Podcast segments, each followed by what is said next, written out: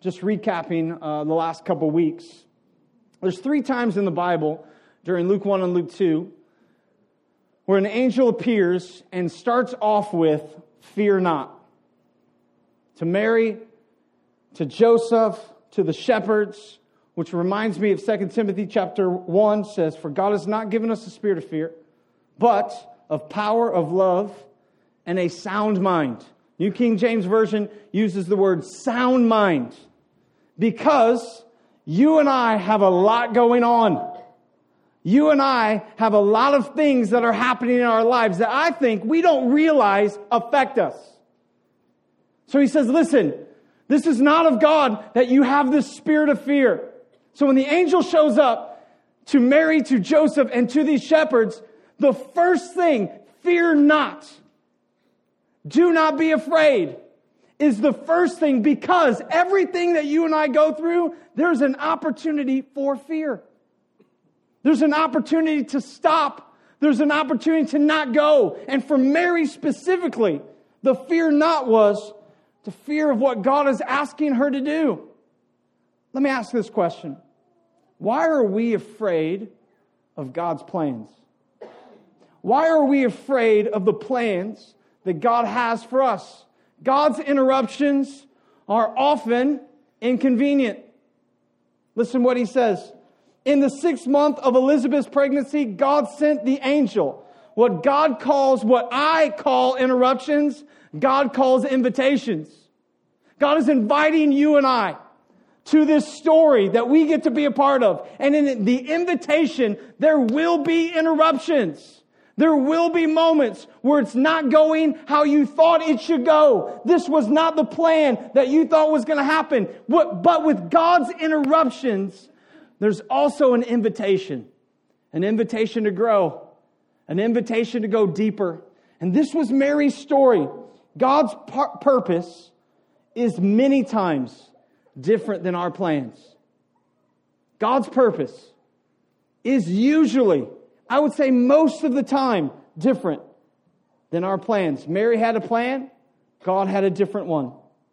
Sometimes, too, the plans aren't just impossible with human minds, but they're absurd. They're crazy. There's moments where we're going to go, how is this going to work out? There's moments where, like, God, I don't know what you're doing. Hear me today. God can handle your questions. Your friend might not be able to, but God can. God can handle your questions. And how we respond to the interruptions to God's plan matters. How you and I respond to the interruption in life matters, which is why Mary responded the way she did. Sometimes the outcome is God's responsibility. My responsibility is obedience. I am not responsible for how this turns out. I am responsible in being obedient, which is why Mary, after wrestling, after doing all that she did, she said, May what you said happen. May, as you said it, may it be to me. This is her, this is her end result. This is a lot of wrestling, you guys. Wrestle. It's okay to wrestle. It's okay to question. It's okay to be confused. It's okay. But in the end, obey. In the end, be obedient because it may not look like the best plan, but God's plan is always the best plan. For Joseph, the fear was not, was this battle between easy and right, what people want, what God wants. This is always our struggle. What people want, what God wants, what's easy and what's right. We typically go, if it's easy, it must be Jesus. It's not true. It's not true. This was, this was Joseph's struggle. Mary was pledged. But before they came together, she was pregnant. Joseph, what will people think? What will people think of me? I'm never going to get hired. I'm never going to find an, uh, another person. My reputation is at stake. All of these things he's wrestling with. He believer? Does he not believer? Is he noble? Is he righteous? All of these things he struggled with. Pleasing God often means disappointing people. Pleasing God often means disappointing people. For centuries, the Bible says, men and women have been waiting for a Savior. What will this cost? Hear this. Becoming obsessed with what people think about you is the quickest way to forget what God thinks about you. Becoming obsessed with what God thinks about you is the quickest way to forget what people think about you. The idea is, what do you focus on? If I'm focused on what you think about me, what your plans are for me, what my parents' plans are for me, all of these things, if that is my constant thought, then I'm never going to consider what God's plan is. If I'm so focused on what God has for me, there's going to be interruptions. There's going to be people that disagree. There's going to be people that say you shouldn't do it. How many people said, you two people are crazy to marry Joseph? Listen, if you're not ready to be criticized for your obedience to God, you're not ready to be used by God. Following Jesus and being obedient to Jesus will often be criticized by even the closest of people because it doesn't make sense. So listen obedience is taking a stand, even when the people around you don't understand the stand. Students in this room, there is a cost factor to taking a stand at school.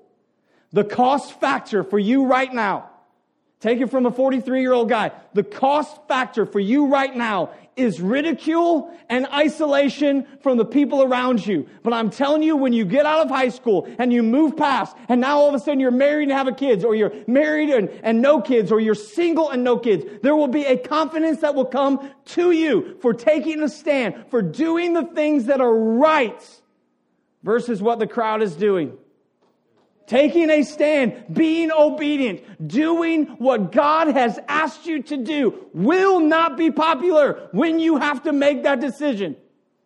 But I promise you, it will be the most rewarding.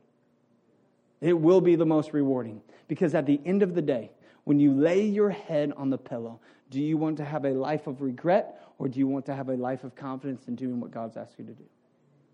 See, all of us, we're like, oh, I, I want the confidence. I want the confidence. Those who make the biggest difference, this isn't fun. Those who want to make the biggest difference will endure the greatest pain. It will. Everything significant that I've personally ever done for God is always met with resistance. Resistance, especially from the enemy. Extraordinary acts of God often start with ordinary acts of obedience, and this is where Joseph was. This is where Joseph was when he obeyed. In the middle of the fear, in the middle of the unknown, in the middle of the questions, when he obeyed, God blessed. Above the opinions of people, Joseph valued the opinion of God. And listen to me. We always give our best to what we value the most. That's why it's the most asinine statement for you and I to say that we're busy. We're not busy. We're not busy people. We're people that have our priorities out of whack. Because when your priorities and saying no, your schedule and your plate isn't empty because you've said no to even good things so the right things can happen. Listen, what you value the most is what you're busy doing. Check out this second clip.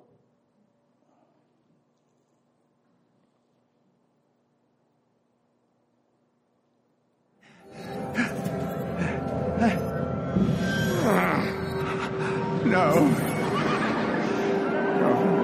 He walked through the crowd and the sound and the lights, and his ears heard the thump of their joy and delights and it took him right back to his earliest years, to that lost, lonely boy who cried all of those tears. That lost, lonely boy isolated and sad, with no home of his own, no mom, and no dad.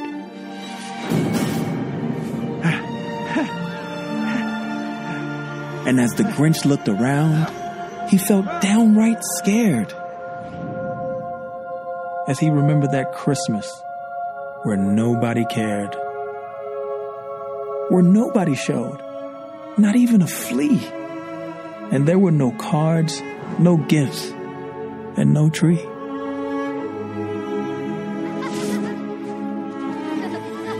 And as he watched other kids, one thing became clear that this was the single worst day of the year. And now here it was that day once again, and he felt all those feelings he felt way back when, when he'd watch Whos young and old all sit down to feast, and they'd feast, and they'd feast, and they'd feast, feast, feast, feast.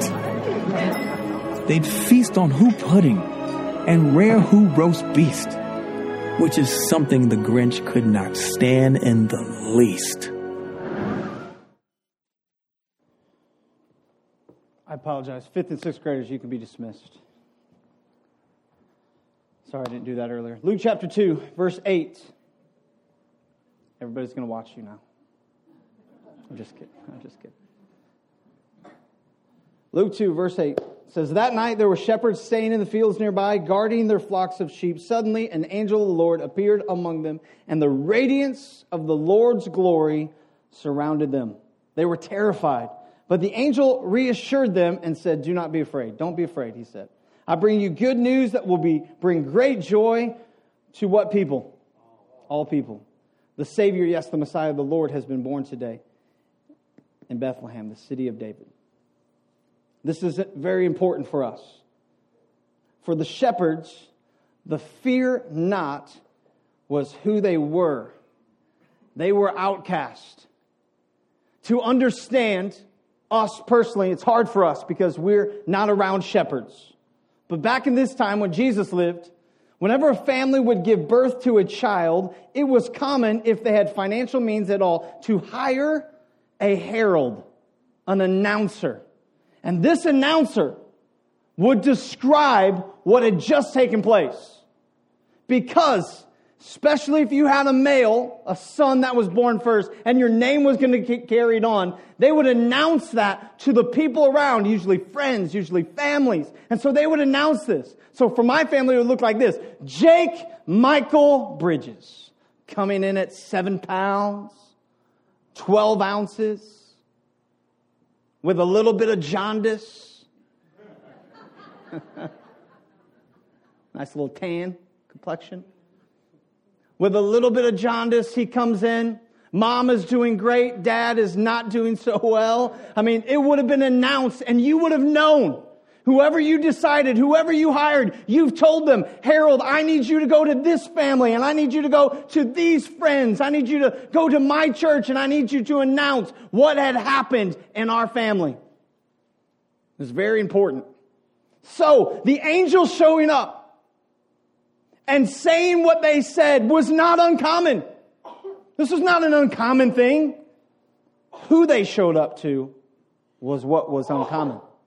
See, you would think when the Savior of the world was born that he would show up and he would go to royalty or he would go to the king or he would at least go to the priests or the, the Pharisees, the religious leaders, and they would announce there, but that's not how God announced that the Savior had been born. He went to a group of outcasts, a group of people that most people who had means of hiring a shepherd, they would give it to their last born son.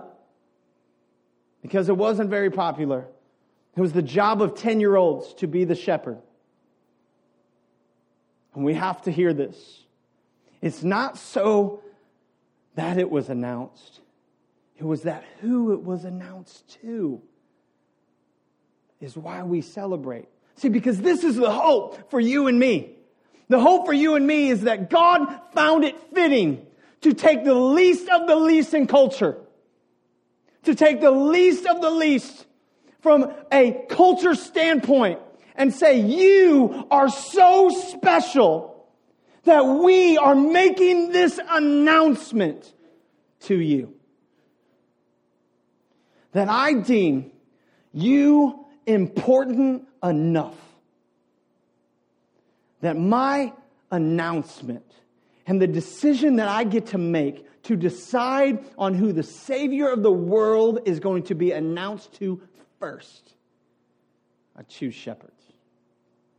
I choose the outcast.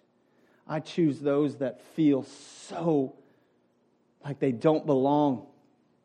Has there ever been a moment in your life where you just feel like you don't fit in?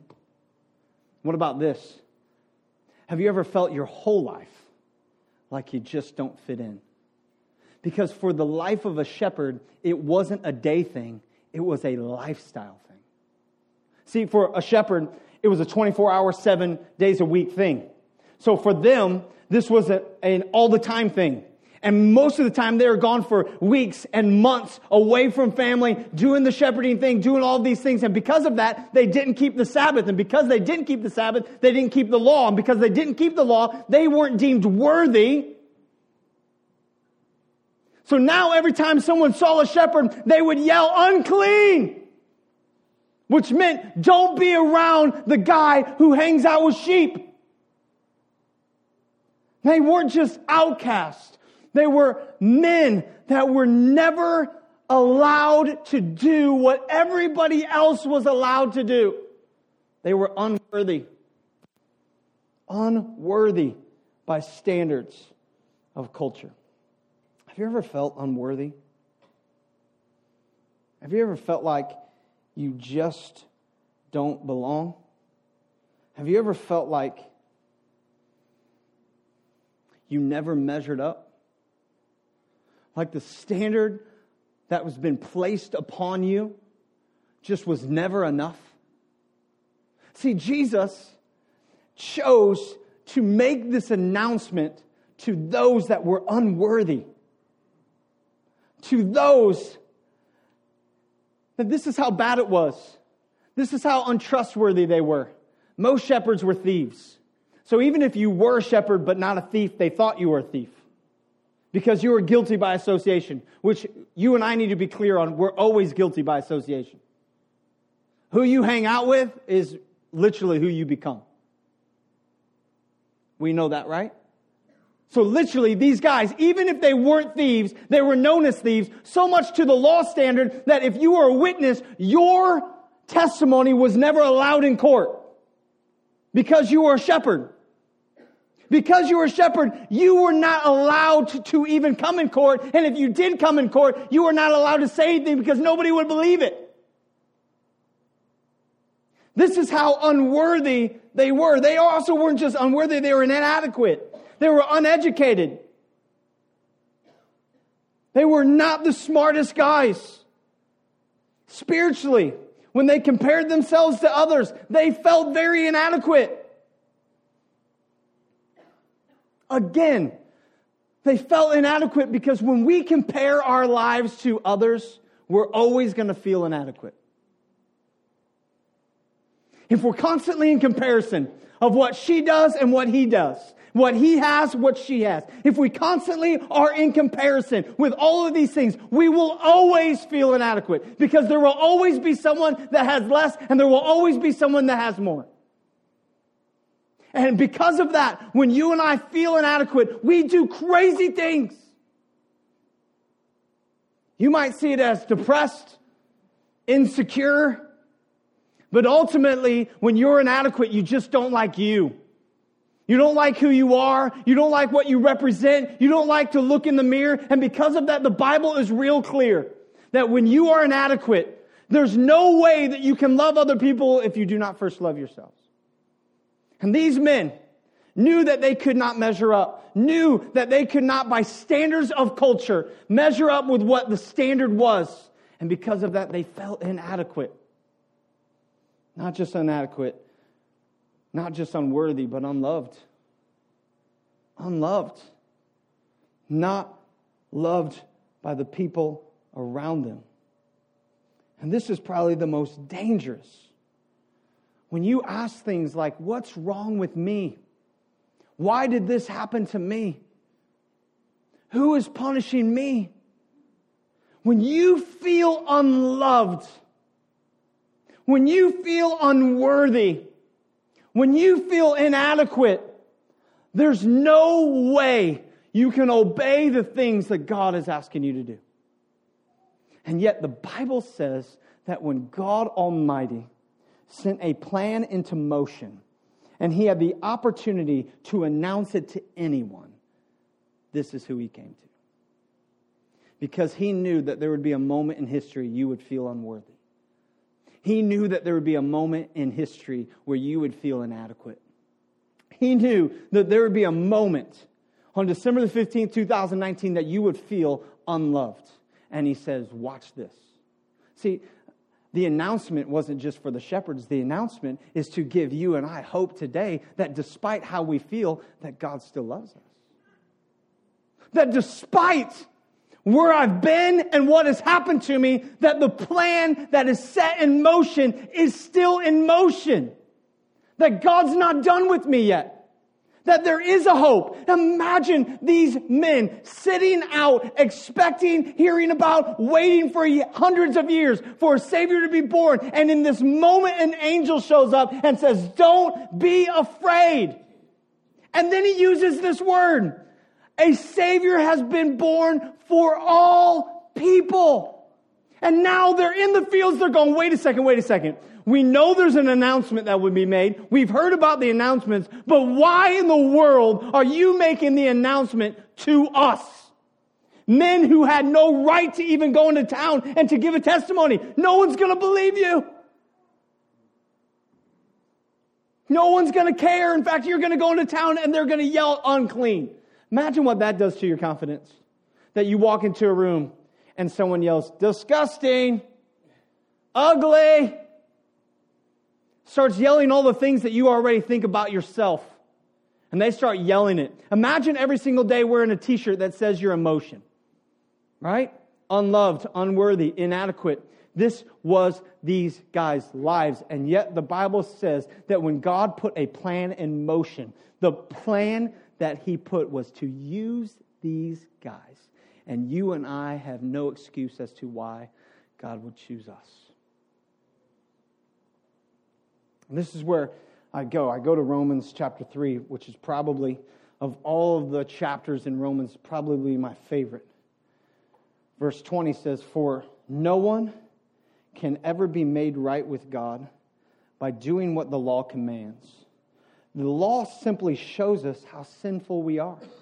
But now God has shown us a way to be made right with Him without keeping the requirements of the law. As was promised in the writings of Moses and the prophets long ago, we are made right with God by placing our faith in Jesus Christ. And this is true for everyone who believes this is the best part, no matter who they are. This is the good news. He said, I give you good news. This is the good news. The good news is no matter who you are, if you believe in Jesus Christ, he says you are made right with God because of that belief. No matter what family life was like, no matter how you were raised, no matter what sin you've committed, no matter what you brought in today, and we bring a lot. We bring a lot. No matter what you brought in today, he said you can be made right by placing your faith. And this is what's crazy. The, the prophets or the, the Pharisee, the religious leaders, you know what they had to do? They had to keep every 613 laws they tried to keep. And the shepherds are like, this is impossible. We can't keep the Sabbath. And because we can't keep the Sabbath because of our job, there's no way that we could keep the law. And God says, listen, I'll accept you despite being able to keep the law. So then he, he reduces it to 10. He says, listen, there's 10 rules, 10 commandments. Jesus comes and goes, I'm going to reduce it to two. Love the Lord God with all your heart, mind, soul, strength, and love your neighbor as yourself. He says, You keep these two. They're above all other laws. What's he saying? He's saying, When you love God, and you put all of your faith in God, you become a person that now loves other people. The shepherds, they're like, there's no way we can keep the law. Then he says, but this is why the law was written. Why was the law written? So that you and I could see that we need a Savior. Why are speed limit signs posted? to show you that you stink at driving. And guess what you did? Probably on the way to church, you broke the law. Oh, I just went five over in the cops a like, No, you broke it.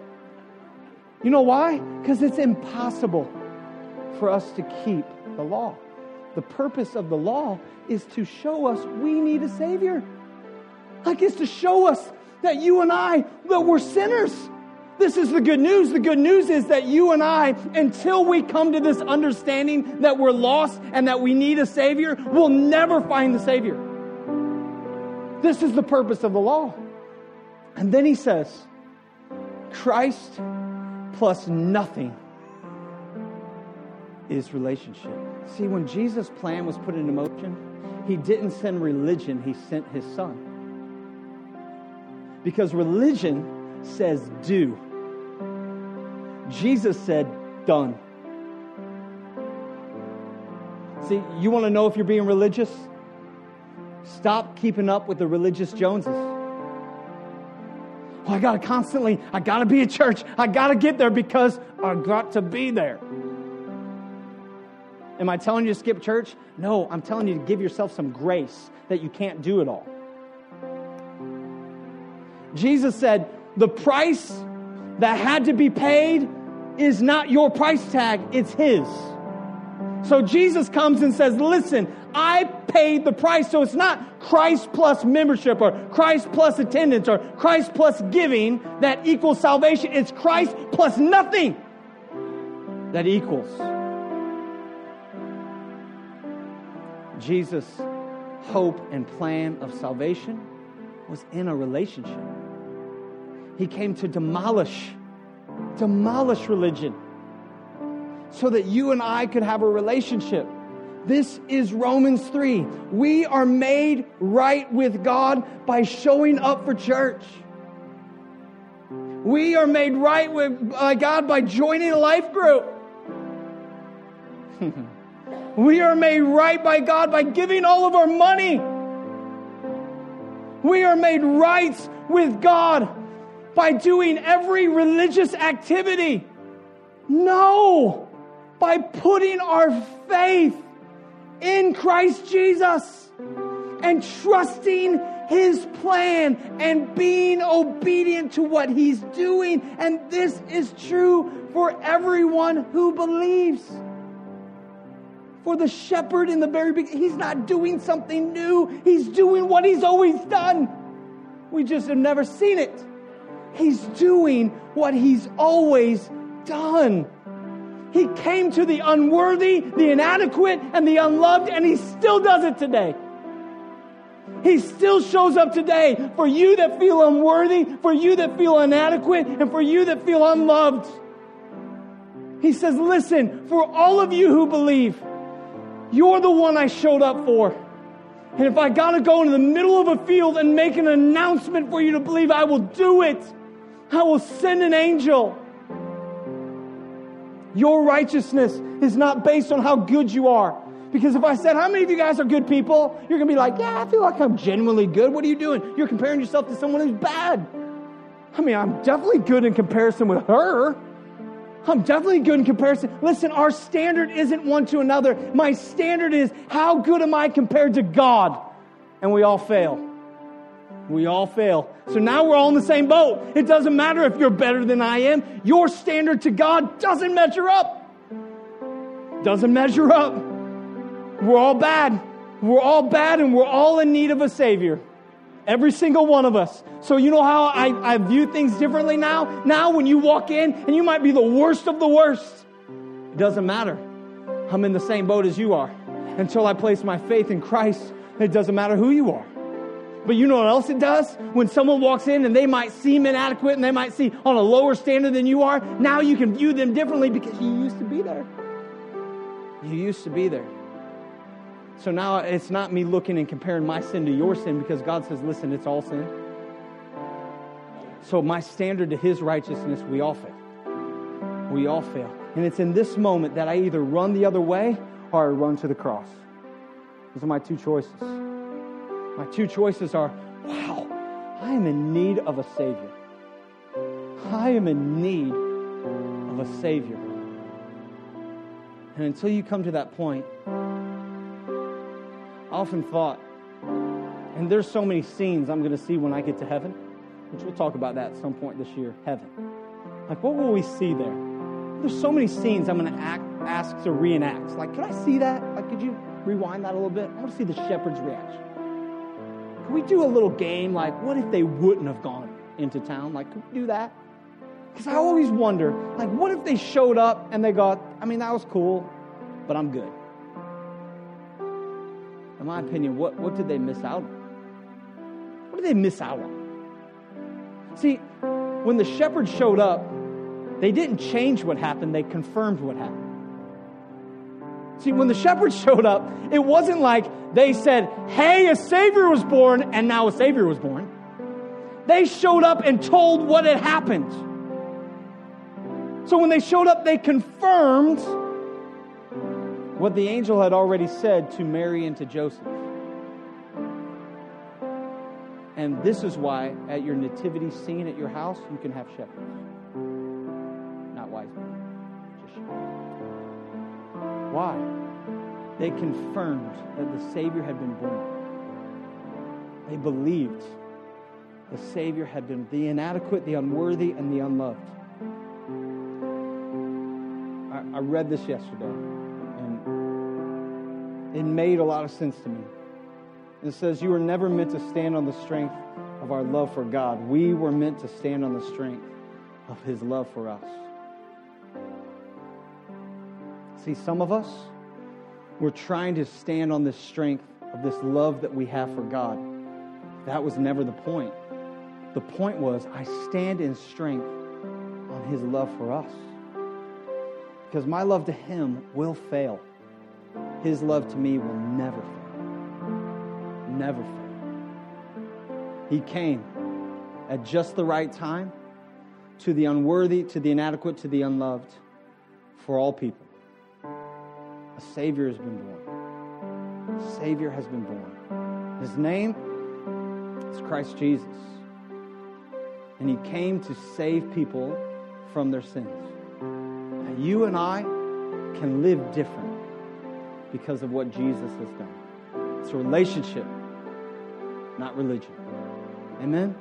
Would you stand with me this morning? God, thank you. If you're in this room today, and maybe you're here and you say, you know what? A situation has happened in my life, I just feel unworthy. Maybe you're in this place and I don't know how you were raised, but you just you feel unloved today. Maybe you're juggling so many things, and because of that juggling and a job and mom, dad, and, and school and all these things, you're feeling inadequate right now. Jesus came to you today and said, Today, city of Bethlehem, Savior has been born. The good news is that you can be made right by putting your trust and your faith in Jesus Christ today. So maybe you haven't prayed for that situation. God, I pray right now. God, I pray that there's a realization that your reckless love, your perfect love, is for every single person in this room. And God, we decide today, we decide today, we're giving you our lives. We're giving you our situations. In fact, if you're in this room and you just, you have a situation. I'm not going to get very specific on that situation. You just have a situation. And how do I know if I have a situation? If you thought about that situation during the last 25 minutes, you got a situation. You got a situation. Can you just lift up a hand right now? This is you just acknowledging. This is you just saying, yep, that's me. I feel inadequate. I feel unworthy. I feel unloved today. I, am just, I'm not feeling it. I, I'm numb. Life has me going kind of crazy. Just lift a hand right now. This is you just being honest. Listen, there's. You have to decide. God, thank you that the standard in which we can live is is your righteousness. We are made right because we put our faith in you. God, every hand that's lifted, God, we just, we give you the situation. We give you whatever's happening in our mind, whatever battle is raging, whatever chaos looks like in our lives. God, we give it to you. And God, we are so grateful that you show up. You show up to the shepherd. You show up to the outcast. God, you show up to the Grinch. Despite how we've been raised, despite what's happened to us, we are loved by you. God, every hand, every life. God, I pray today that they know they matter and that they are loved in Jesus' name. Amen. Can we sing this song together?